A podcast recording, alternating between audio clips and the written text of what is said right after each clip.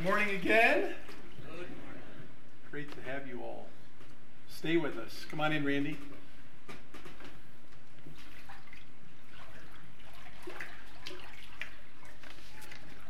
This lady has been and will continue to become more and more familiar to all of us. I'll let her give her testimony. Good morning. My name is Andy Lloyd. On March 15th of this year, I became a born again Christian. Amen. Today, I'll be baptized as an affirmation of my salvation and union with Christ. I'm honored to be here and share with you my testimony. Praise God. My original testimony was quite lengthy. I wrote about how I was baptized in the Catholic Church, went to catechism, made my first communion, how my mom was excommunicated because she divorced my dad when I was seven, about how my dad died when I was nine. I wrote about the physical and sexual abuse I experienced as a child, and about how I hadn't been to church in 40 years and not knowing God. I wrote about my sins and how something was missing from my life. While all of that happened and had an impact on my life's choices and decisions, that's not why I came to Jesus Christ. I prayed to God that He would guide me in writing this testimony. He did. I came to Christ because of my children, my two adult children, my two adult estranged children, estranged for nearly 20 years. I've beaten myself up every day wondering what I did, why they won't talk to me. I lost all hope. I gave up. Whatever faith I had was gone. I was empty and alone, and I didn't care anymore. At first, I thought I probably shouldn't talk about this here, not wanting to publicly disgrace my kids. But after all these years, it's not about them, it's about me. How can I fix what's broken if I don't know what's broken? I apologize many times. Line of communication is non existent. I pray that my kids are happy, healthy, and safe, and I also pray that they will find Jesus and open their hearts to receive God's gift of grace. Amen. My daughter is 44. She's married and has no children. My son is 41. He's also married. He has three children. The oldest is probably nine. Have two young grandsons and a young granddaughter whom I've never met, whom I've never held, whom I've never hugged, whom I've never kissed, whom I've never said, I love you too. How could God do this to me? My heart was heavy, my heart was beaten, my heart was broken, and my heart cried out for hope.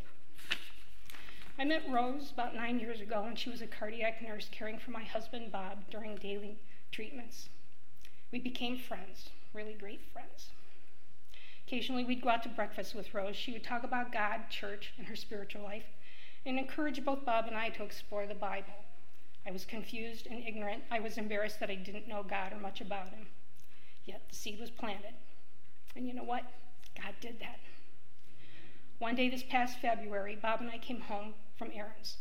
We sat in the car in our driveway and talked. I said to him, I've been thinking about Rose's, what Rose has been saying. I looked at him, I patted my chest, and I said, You know, Bob, got to be more in my life. There's got to be more. And at that moment, I knew things were about to happen, things were about to change, and things were about to get better. And you know what? God did that. I was quite young when Bob and I got married. I was just 18, he was 29. Both families were concerned about the age difference, but we were in love and determined to make it work. Many ups and downs over the years. In September, we'll be married 45 years. I love you, Bob, with all that I have, for better and worse, and everything in between. I so appreciate your patience and all you do to encourage me. I will always be with you and always be there for you. And you know what? God did that. And Bob, I pray you too will open your heart to salvation and feel the wonderful gift of His grace. In early March, I watched church live stream. I have to admit, I wasn't drawn in. Sorry, Pastor Tim. I was lost and confused. it's proof we're not an attractional model church. I was, I was lost and confused, but I knew I had to keep trying. I watched again the following week still lost and still confused. well, Rose told me about Sharon that she wanted to meet me. I knew why. Rose and I met with Sharon at Sharon's home in that infamous back room. Sharon is truly a gift to everyone she touches, and I love her so much. Sharon and I got to know each other a little bit. We talked about God, church, and the Bible. She asked me if I wanted to be saved, and I said yes. She prayed openly for me while I silently confessed my sins to Jesus Christ and welcomed him as my Savior. Amen. He forgave me, and I was born again. He touched me. Jesus died on the cross for my sins, for me, for my sins. On March 15th, that seed was watered, that seed sprouted. And you know what? God did that. Amen. I didn't feel any different right away, so I kind of questioned was I really saved? Well, the next day I knew the heaviness and darkness that was held captive in my heart for years was gone. I have a new heart. I feel whole again. I'm a better person, having a new perspective, a new path. I'm at peace. I'm getting to know and love God more and more, and my relationship with Him deepens every day. I know He'll be with me always, and I with Him. I'm humbled. I'm grateful. His gift of grace is amazing. And I went to church for the first time in 40 years. This is where I need to be. This is where I want to be. And Pastor Tim, I'm beginning to understand. and you know what? God did that. I'm forever grateful for Rose, my dear friend and beloved sister in Christ who planted that seed. I'm so glad you did. You've taken me under your wing, taking me to church with you in Bible study classes every week. As my disciple, you're always here for me, inspiring my heart every day, answering all my questions. I love you so much, and thank God you're helping me move forward in my spiritual journey. The seed is growing and it continues to be nurtured. And you know what? God did that. I still haven't heard from my kids, and it still hurts. I love them unconditionally. Every day is a blessing. I still struggle. But now I have the Holy Spirit inside, and God is right here when I need Him. I find comfort in Jesus. I have hope, and right now that's what I need hope. And you know what? God did that. Amen. Amen.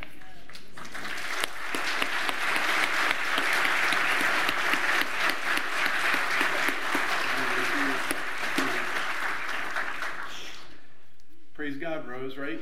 Amen. Yeah. God did that. God did that. Amen.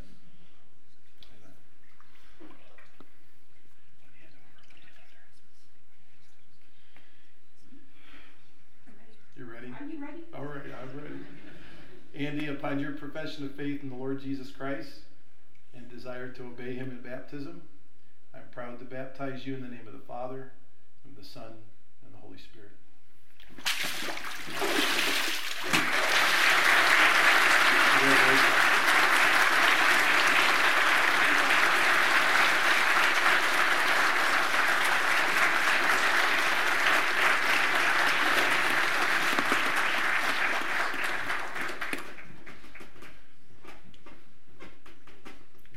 Come on up, Sophie.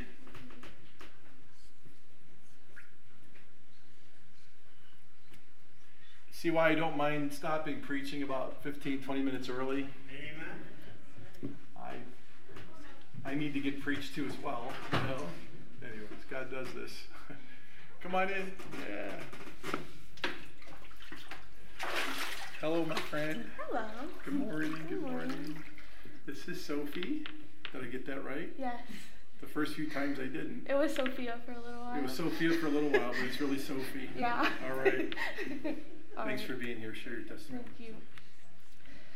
Uh, hi, everybody. Uh, for you, for those of you who don't know me, my name is Sophie Fordyce. Uh, I wanted to start this out by saying I'm beyond blessed with the wisdom of the Lord to have finally made my choice to stand up here today and proclaim the Lord as my Savior to all of you. I was raised in a home where one of my parents was raised strictly Catholic and the other was Protestant. My parents believed in God, and growing up, they told me who God was and left me my own devices. With that freedom, I attended many different churches and invest- investigated the basis of many different religions. For a short time in my life, I was attending the weekly Wednesday youth group at a Christian church with one of my best friends. That same summer, I spent a week at Bible camp and felt the Lord pulling me closer. Every night we attended worship, which was followed by a sermon. I would always leave crying and feeling so lost, yet so loved, and I was not sure why. Because of my confusion, I turned away from the Lord and tried to fill my fill the void of sadness with the worldly with worldly actions. As I continued to grow, I started facing issues that many young girls do. I had no self-confidence. I did not like look the way like the girls who everyone loved.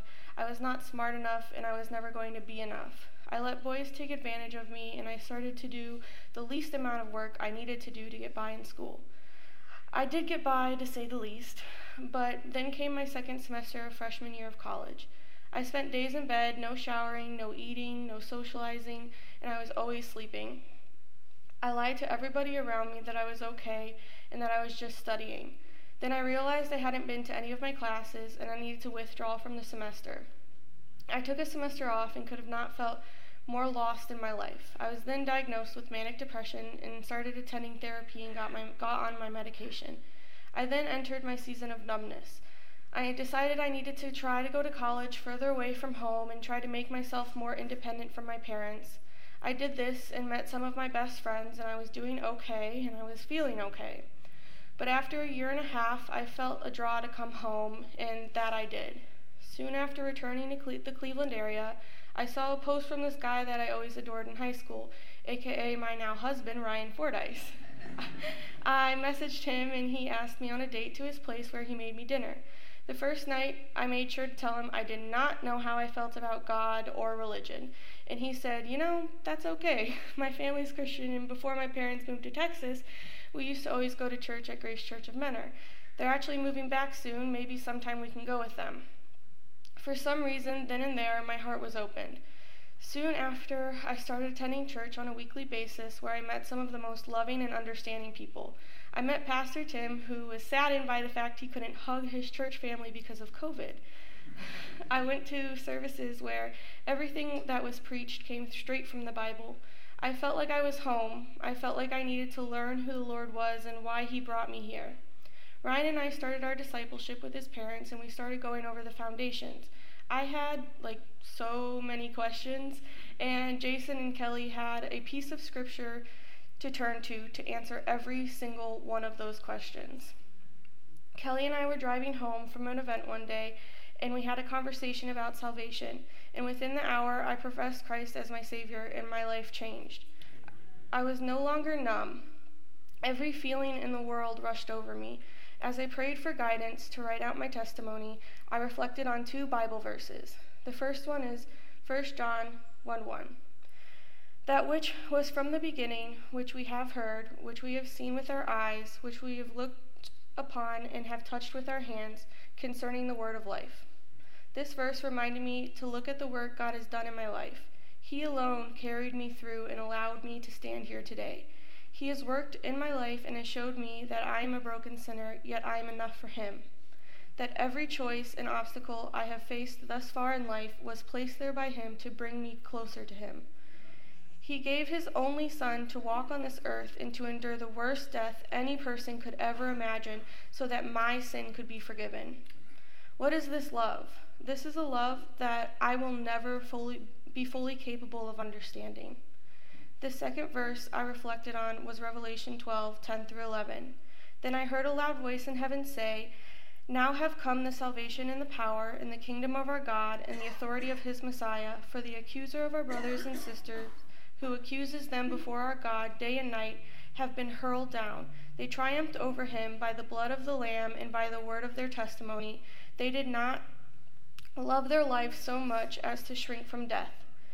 This verse says this verse reminds me that my testimony can be a reminder to me and to others that God is my God and that my past sins no longer define me. It reminds me that God has rescued me and accepted me as his child even with my sin. I find it interesting that the word testimony comes from the Greek word meaning witness. Let me in my life be a witness to the work of, that the work God can do. I am but a baby in my journey of living a Christ-like life. I find myself surrounded by the most loving, Christ like believers. You are all my church family, my brothers and sisters in Christ. And through the Word of God and the help of my brothers and sisters, I strive to grow and become more Christ like. I'm not religious, I'm Christian. I'm a child of God. I was woven together in my, in, by the Lord in my, mom, my mother's womb. I am perfectly imperfect, and Jesus is my Savior.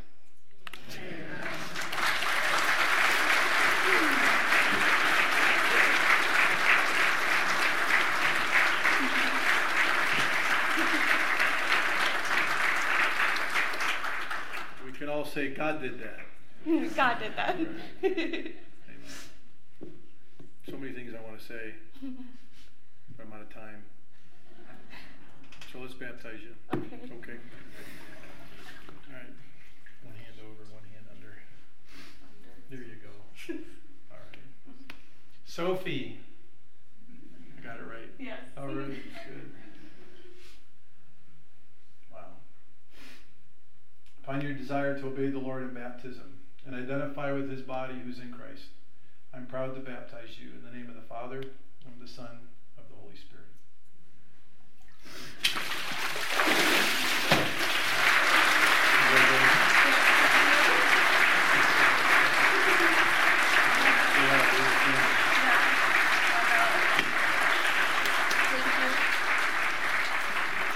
Let's all stand together and be dismissed with a word of prayer. I'd like to just pray for Andy and her family. Uh, pray for God's protection on Sophie as we close. Father in heaven, we love you forever, worshiping you for what you've done for us in Christ Jesus. We thank you for allowing us to be ear witness and eyewitness of how your miraculous grace has transformed yet another two lives. We worship you for that. We lift up to you, Lord, Andy and her family. Lord, may she know the riches of spiritual family within her biological family as she realizes them here. May they know the mercy and the patience and the grace of God in Christ. And Lord, use her testimony as lived out in her transformed lifestyle to be the light of the gospel. Thank you, Lord, for using Rose in such a timely way in Andy's life. We lift up Sophie, Lord, that her light would be the same to those around her who need the Lord Jesus, the light of Christ. I pray, Lord, that you would spiritually and physically protect her. Allow her, Lord, to see spiritual fruit in her own life, not only in personal growth, but also in being able to lead others to Christ. We pray for Kelly as she disciples her. You'd spiritually and physically protect her, Jason, Ryan, her husband. Lord, we I just need to stand for a moment and reflect before you and how much you really want to use all of us like you've used Rose and Kelly in this situation. Lord, would you be pleased to do that for me? Would you be pleased to do that for each of us? As we live together unto the cause of our Savior in whose name we pray. Amen. Amen. You are dismissed. We love you all. See you at 6 o'clock this evening.